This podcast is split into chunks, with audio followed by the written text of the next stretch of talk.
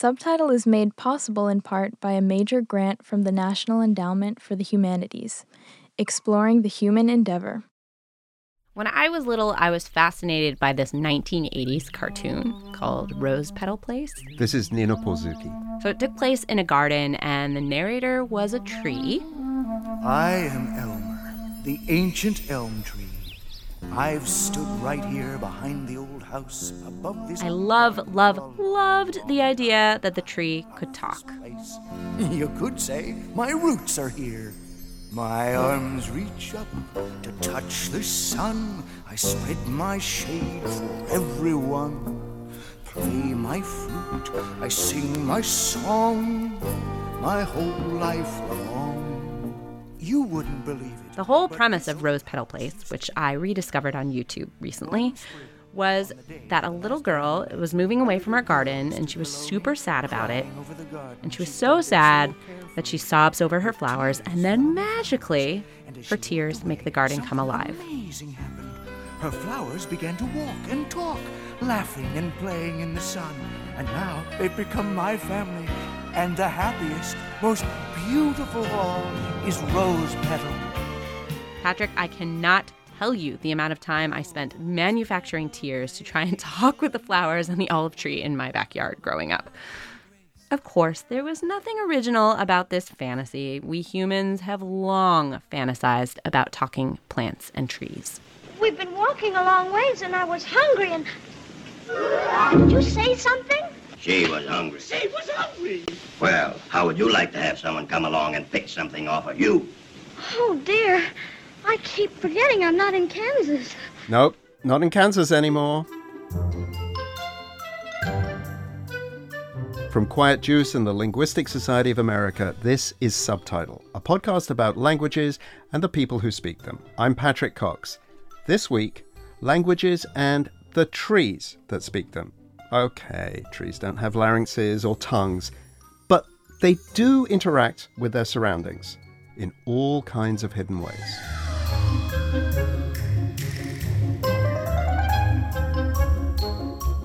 Nina, I'm so glad you're back. Patrick, you're back!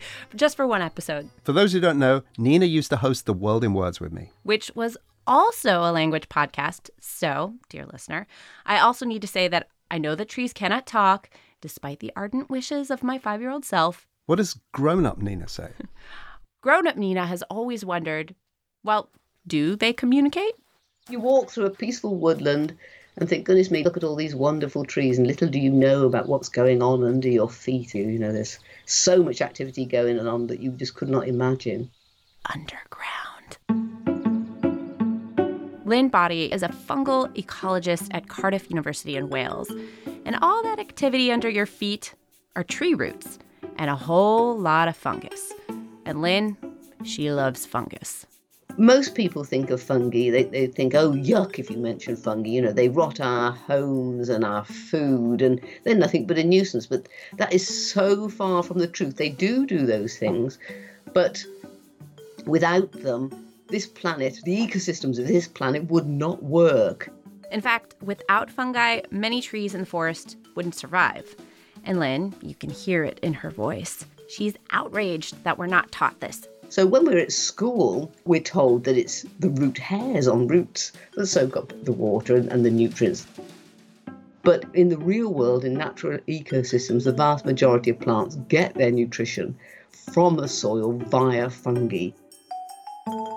See, without fungi, trees, they live isolated, barren lives. And it's a symbiotic relationship. The fungi help trees soak up the water and nutrients they need to survive, and the trees give the fungi the sugars that they've created through photosynthesis. And this particular kind of fungus, it has a name. It's called mycorrhiza.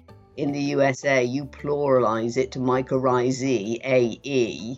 But that seems a very wrong thing to do. It's putting a Latin ending on a Greek word, and I'm sure I'm sure the Romans probably would have done it. But I think that nowadays we usually anglicize things to pluralize them, not Latinize Greek words. I, I would anglicize the word to mycorrhizas. Yeah. Anyway, I just thought I'd say that since this is a program about language. She'd have a thing or two to say about octopi, right? Or octopuses. Well, octopuses. Okay, so I get that trees and fungi live together and help each other, but does that help them talk or whatever we're going to call it? Well, it turns out that this kind of fungus not only helps an individual tree survive, but it is also key to how trees interact with each other. And I'll tell you more about that in a bit. But first, Patrick, let's take a walk. I want you to meet someone. Ooh, I always like meeting your friends. You'll like this one. Just wait. Subtitle is a proud member of Hub and Spoke, a collective of energetic, idea driven podcasts, including The Constant, which takes a second look at events from the past. I just listened to the latest couple of episodes, which are the first two parts in a mini series about a submarine that was discovered at the bottom of the Chicago River in 1915. I knew absolutely nothing about this. How did it get there? And what was it doing there? It's a gripping story.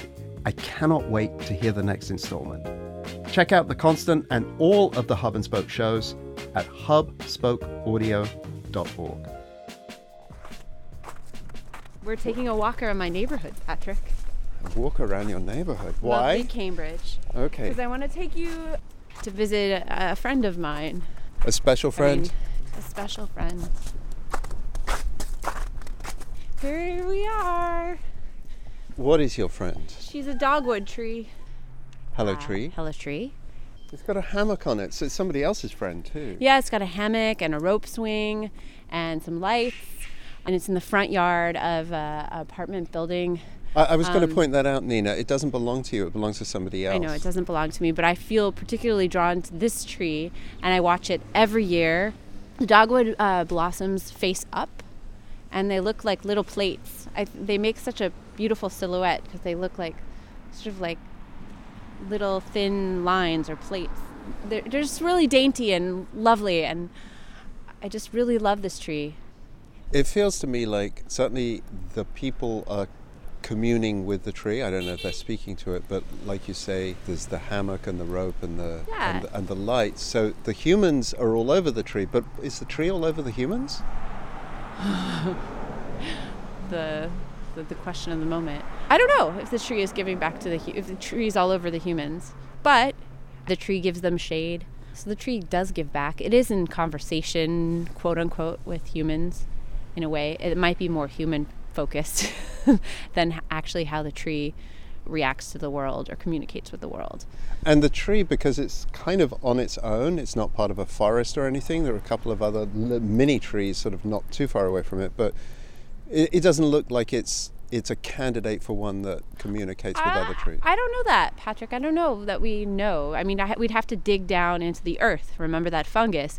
There's like tiny and mini trees and shrubs and, and all sorts of things in the yard, and perhaps there's trees across the street. I, I don't know who it's communicating with besides the humans that it's, it's living beside. We don't want to anthropomorphize that trees are not little people out there.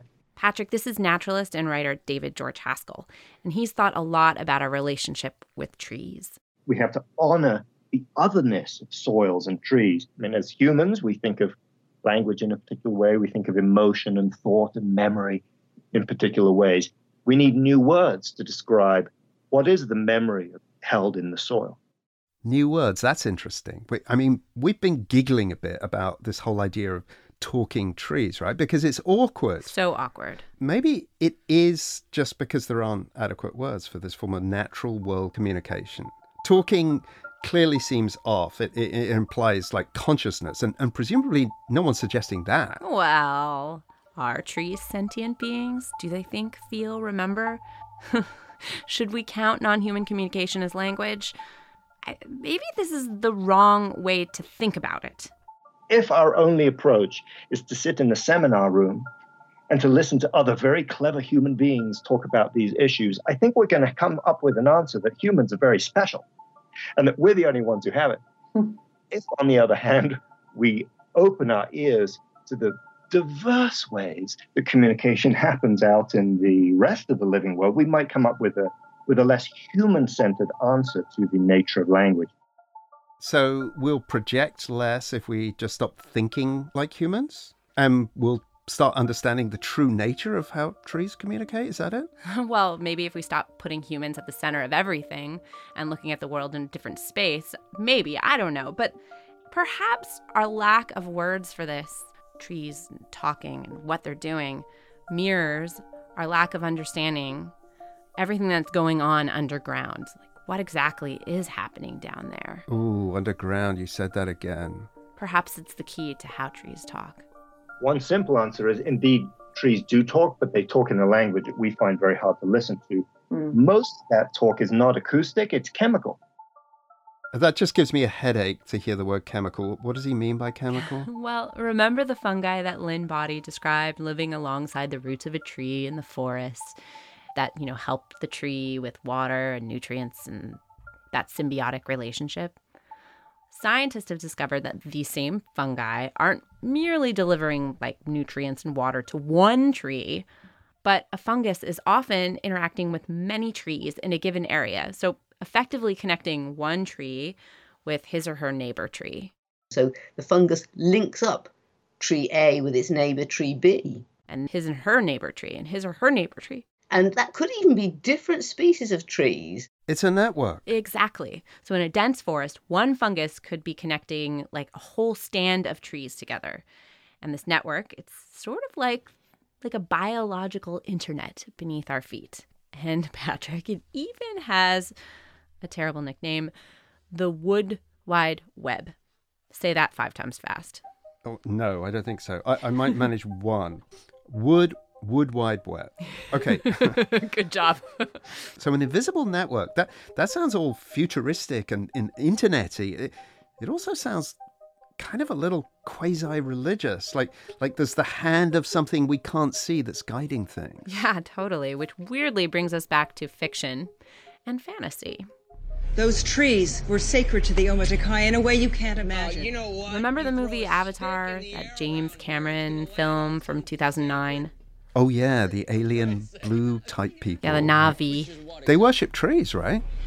What we think we know is that there's some kind of electrochemical communication between the roots of the trees, like the synapses between neurons. So there's a reason this film is interpreted as a fable about our own earthly stewardship of forests. It's more connections than the human brain. Get it? It's a network. It's a global network. Okay, so I want to be clear. The actual Wood Wide Web isn't one vast network connecting all the trees around the globe. That's fanciful Hollywood thinking there. But think more of like a patchwork quilt in the forest, where one stand of trees is connected by a single fungus, and then another stand of trees yards away is connected by a different fungus. And within a single network, as Lynne Boddy mentioned earlier, many different types of trees might be connected by that same fungus. Like a birch and a fir tree could be connected. And Patrick, here is what blew my mind. In that network, the trees take care of each other delivering water, nutrients, sugars, carbon, whatever they need. Wait, are you saying that like a fir tree will help, you know, a birch that's thirsty by by sending water through the fungus? In a simplistic sense, yes. So here's an example. It comes from uh, the German ecologist Peter Wohlleben in his book, The Hidden Life of Trees, which is a great book, and I recommend everybody read it. He manages a forest in Germany, and he writes about a stump in his forest that had been cut down years ago. It had no leaves, it had been sheared down to a nub. But Wohlleben discovers that the stump is still very much alive. In fact, the trees surrounding the stump were feeding the poor thing, delivering the sugars they produced, keeping the stump going and alive long after, you know, humans had knocked it down and used its trunk for wood. So water moves, nutrients move, sugars move. And it turns out that recently it's been discovered that other things move too, and that includes chemical messages. Ah, back to the chemical messages. I, I, still don't really know what they are. So, chemical messages turns out could be warnings. If a tree is getting attacked by an aphid, say, it will send chemical messages around its own body to ward off the attack. But scientists have found that these messages can also be transmitted to neighboring trees warning them of the same threat. Scientists have also discovered that some trees use the fungal network to take care of their own offspring. so delivering water or nutrients or whatever is needed for the survival of their seedlings. And in fact, seedlings themselves have no trouble joining the fungal network. That tree seedling, the roots of it will almost instantly tap into this network that's already there. Oh, that's so cute. But don't fear, uh, it's not all peace and love. So, just as the human internet, you know, has its dark side, the wood wide web isn't all uh, light. Scientists have found that certain trees, like the black walnut, will actually use the network to send growth inhibiting chemicals, like bad stuff, to their neighbors to ensure their own dominance in the region. so trees can help their stumpy brethren, or they can use their networks to kill off their competitors. So, what about our house plants? Unfortunately, that's sort of like the greatest connection that many of us have to plants. to plants. uh, I mean, our place has tons of them hanging out kind of next door to each other together. It looks like it. But they're in pots, right? Yeah. Yeah. It's a pretty quiet scene at the Cox household. so. Yeah, c- cut off from the possibilities of like digging into that fungal network, chemical mu- communication isn't happening underground for your poor house plants. But there might be other ways plants are communicating through the air or whatnot. But underground in, in the Cox house, it's pretty silent. In fact, th- that same German ecologist Peter Wohlleben, he also described uh, the silence of modern agriculture in his book. So, in well controlled, treated soil where all the fungus has been stripped away, you know, rows of corn or grain or other plants are sort of standing side by side in rows and in silence, um, not plugged into any fungal network. It makes me sort of sad. And there I was thinking how poetic that silence is of, you know, the fields of wheat blowing in the wind. Maybe a little too human centric on being here. Hmm. Okay, so this silence underground, what's the long term impact on the livelihood of plants and trees? There are so many unknowns about the wood wide web, about the silent underground, about the parts of the forest that are still chattering away. We know that there are some interesting things going on, but we have just scratched the surface. So the next time you pass by your favorite dogwood tree, or fir tree, or whatever tree is your favorite, or you take a walk in the woods, look down, take a moment to consider what's happening beneath your feet. I am Groot. Mm-hmm. And maybe, in conclusion, you'll hear something. I am Groot. Uh huh. I'm Groot. I have no idea what that is. Did you not see the big blockbuster hit, Guardians of the Galaxy, Patrick? Oh, I Come hang my now. head in shame. Come on now. I'm Groot. Thanks, Nina. You're welcome, as always. Nina Porzucki is a person, not a tree. Who talks?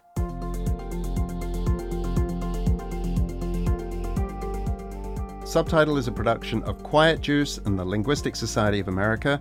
Our sound designer is Tina Toby. Thanks this week to Jennifer Gorin for help with editing. And thanks also to The World public radio program. It's on every weekday on your local public radio station. In these times, the world is more essential than ever. Also, thanks to Talia, Boris, Maddie, Jake, and Nola. May plenty of trees and lots of chit chat be in their future. Thanks for listening. Please don't forget to rate and review us. We'll be back soon.